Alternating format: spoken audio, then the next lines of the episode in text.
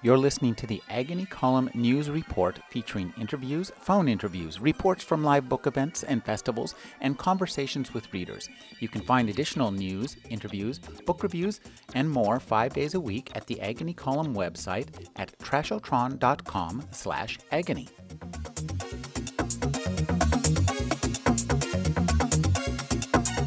Dr. Rodney Brooks has been director of the MIT Computer Science and Artificial Intelligence Laboratory and is the Panasonic Professor of Robotics at MIT. He is also the CTO of iRobot Corporation. Thank you for joining me, Mr. Brooks. Thank you.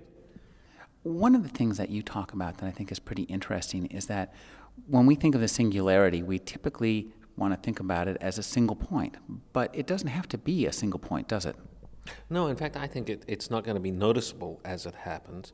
And I am maybe a little uh, more skeptical of when it's going to happen than some of the people at the conference we're at. Uh, I think we'll look back, or we, whoever our descendants are, will look back and see the change. But it's going to be lots of things happening all at once, together, uh, disruptive, this way, that way, and it's not going to be just a single event it's going to involve an influx of a lot of new technologies, isn't it? Well, there's new technologies and, and, and new scientific understanding of intelligence and new technical implementations of intelligence. And by the way, I, I, I don't know that we're ever going to build anything that's just like what a lot of people imagine about the singularity. You know, we had a singularity in mankind's ability to fly. But it wasn't through strapping wings on ourselves and, and, and flapping. It was, you know, using rotary engines and eventually jet engines, and that's how we fly these days. And we've also had a singularity when we learned to write.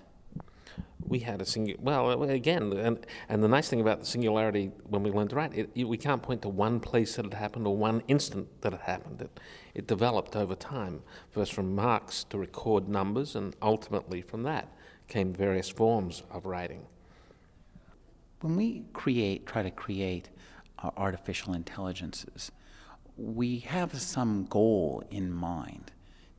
It, and do you think that we'll actually achieve that goal or that our artificial intelligence could be much like our own children who often turn out very differently from what we intend?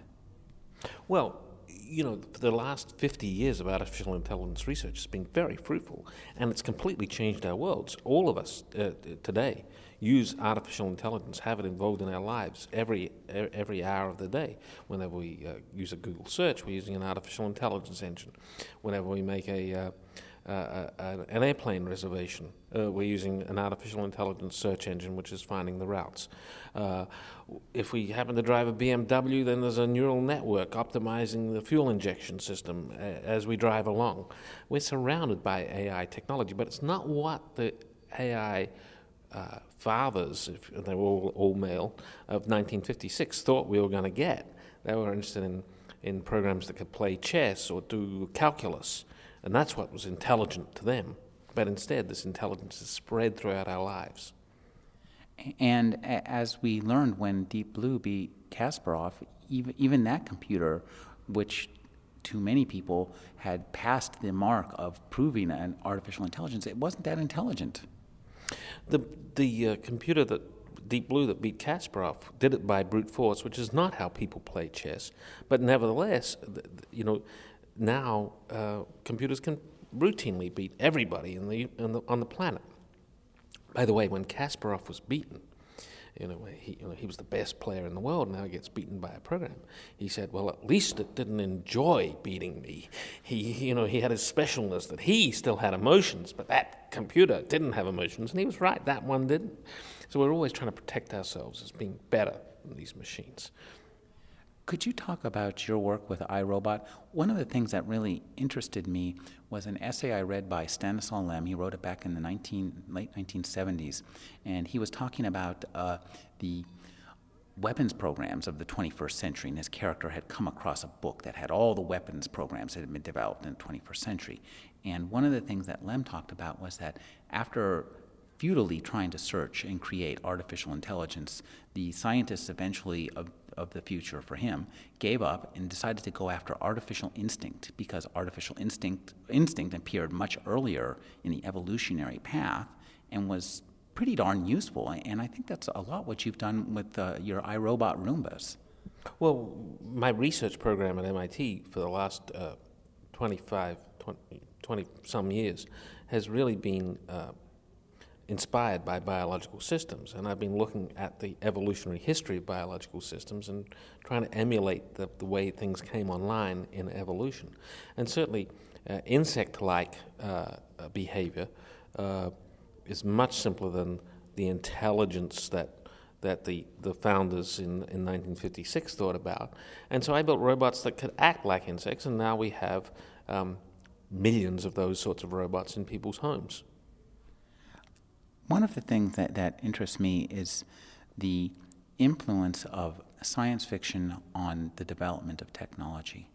A lot of uh, scientists have said that they, and inventors have said that they're only trying to create a lot of the things they've read about in science fiction. I wonder if you care to comment on the effect that science fiction has on this particular conference here, which is based on the work of a science fiction writer, and, and on your work in, as well. Well, I've certainly been inspired by science fiction. I was ins- inspired as a kid by uh, Asimov and by Arthur C. Clarke. Uh, particularly when the movie 2001 came out. That I was living, I was a kid growing up in Australia in a very technologically isolated community, and, and seeing that, that movie, seeing that intelligent computer, HAL 9000, was a real inspiration to me. You know, he did turn out to be a murdering psychopath, but nevertheless, it was still pretty damn impressive to me. Um, so I've been inspired by, by, by science fiction, and I think a lot of people at the Singularity Conference have been inspired, but I think perhaps they've gotten a little overboard worrying about you know the plot lines from, from Hollywood uh, uh being the future. And you know, Hollywood's good at telling stories, but it's not necessarily good at predicting the future. You know, if we believed everything that comes out of Hollywood, well, we'd be out on the streets fighting aliens all the time because there, that's where they, you know, there's aliens around. them. you know, we'd be seeing ghosts. We don't. And likewise, I don't think we, we, we have to be too worried about the evil robots or evil computers taking over the world. Good Hollywood story for a movie, but not hard, careful science fiction, I don't think. Could you talk about uh, imagining the future, the difference between a futurist and a science fiction writer? you're a little bit of a futurist yourself, so maybe you could explain to me why what a futurist does is not science fiction. Well, I think a, a futurist tries to to talk about what are plausible futures, whereas a science fiction writer, especially a Hollywood one, wants to get a good story, which has a good box office. Um, so uh, when I try and think about the future, I'm sure we can't predict it but uh, in any detail. But I, I, look at what the trends are and what those trends say that, there will, will be forces on us and on our science and on our technology in the future, and then try to see what sort of things we should be thinking about as a, as a result of that. Could you talk about what you think that the subjects discussed in this conference, artificial intelligence and, and the potential for it to be beneficial or not, do you think those are going to have like real concrete effects on people like in the next five years? I, am not sure that they're going to have concrete effects in the next five years. We can, we can certainly say that certain exponential is going to have concrete effects on people in the next five years.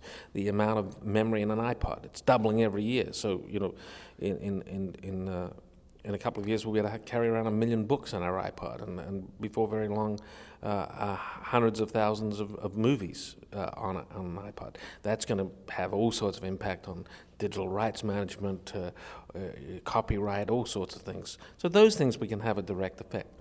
Some of the things that are being talked about here about the artificial intelligence as an entity, as a being, uh, is very speculative. I mean, it's a, I'm not saying it's not, not possible. I think it is possible in principle. When we will get there is another question. And I think, frankly, some of the uh, speakers who are speaking here talking about technologies are very speculative about their technologies and are chosen for their wow factor rather than, I would say, their true technological credibility. how do we determine what's credible and what's not? I, I, was it you who gave us the Arthur C. Clarke quote? Arthur C. Clarke said that uh, people tend to uh, overestimate the uh, technologies in the short term and underestimate them in the long term. And I think we're probably seeing a little bit of uh, overestimation in the short term and too much reliance on the Hollywood scenario uh, for the long term, which focuses on just one or two ideas. And there are so many plausible things that could happen. I think we're missing many of those plausible things. One of the things that I think is interesting about artificial intelligence and the singularity is that it's it's a big idea and it's a, a, a, important concept to humanity in many ways. I think more important than space travel, or at least as important as space travel. The way we approached space travel was as a governments took took the, the lead, and it was viewed as a human endeavor uh, artificial intelligence is being viewed as strictly a commercial endeavor. Well, artificial intelligence research in the United States has been largely funded by the DoD since the 1950s. Um, and still, there is, continues to be a lot of support from the DoD. Um, it's gotten a little shorter term in its expectation of, of uh, payoff than it was. Uh, but nevertheless, the government has been very much involved, as, as the government is involved in a lot of technology research in the US, um, set up uh, essentially through the Bayh-Dole Act, which lets universities maintain ownership of the IP produced, which then goes to startup companies, which then uh, gets per- gets purchased by larger companies. So, DoD uh, becomes an engine of technology uh, dr- engine of technology development for U.S. companies. U.S. companies like to think they're doing it all themselves, but they spend relatively little on research. They do spend money on development, but the research part has traditionally been funded by the US government for the last 50 years, and that is what has driven the US in technology. And we shouldn't forget that as we uh, say, oh, industry will take care of it. Industry is not rewarded for spending money on research, they're only rewarded for spending money on development, and they act accordingly. Could you talk about some of the challenges of funding the kind of research that you're doing? I think over the last uh, two to three decades, people's expectations have become for shorter and shorter term payoff. So we get driven to doing short term things. And, and, and, when we see disparaging remarks about curiosity driven research, it's not being, that's not what we should be funded. But curiosity driven research is what has produced all the great advancements in mankind um, in technology and in science. And so uh, it's very easy to take this hardcore position that, that, you know no one should be paying for curiosity-driven research. It should all uh, be use-inspired. But uh, I think we need a mixture of the two, and uh, the pendulum can't swing too hard one way or the other. Uh, it, it, both of them have downsides. I think it's swung too hard towards uh, use-based research at the moment when we talk about artificial intelligence these days, the the, the I think the the breadth and depth of what we're talking about has has changed from the from what the founding fathers of AI in '56 first envisioned. Could you talk about how it has changed and why? Back in 1956, when when uh, a group of people got together at Dartmouth University in Hanover, New Hampshire, to have a summer session on artificial intelligence. They were all bright young men. And as they talked about intelligence, I think they got inspired about what made them more intelligent than the other people they knew. And what they were good at was solving puzzles and doing mathematics. And that seemed to be the essence of intelligence to them. You know, what a two year old child could do, which is uh, you know, walk around, climb on things, recognize objects, name them, talk about them. Any anyone could do that. That's not the essence of intelligence. So out of that 1956 then came, you know, playing chess, proving theorems. That was intelligence. But we've seen that that only gets you so far. And over the years, we've seen we really need to be able to do the things that any two year old can do, and it's really hard. It's much harder than playing chess. And uh, so that has changed what we've uh, come to worry about in artificial intelligence research.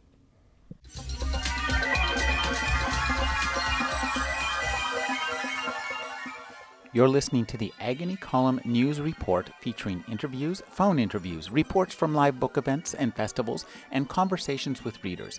You can find additional news, interviews, book reviews, and more five days a week at the Agony Column website at trashotron.com slash agony.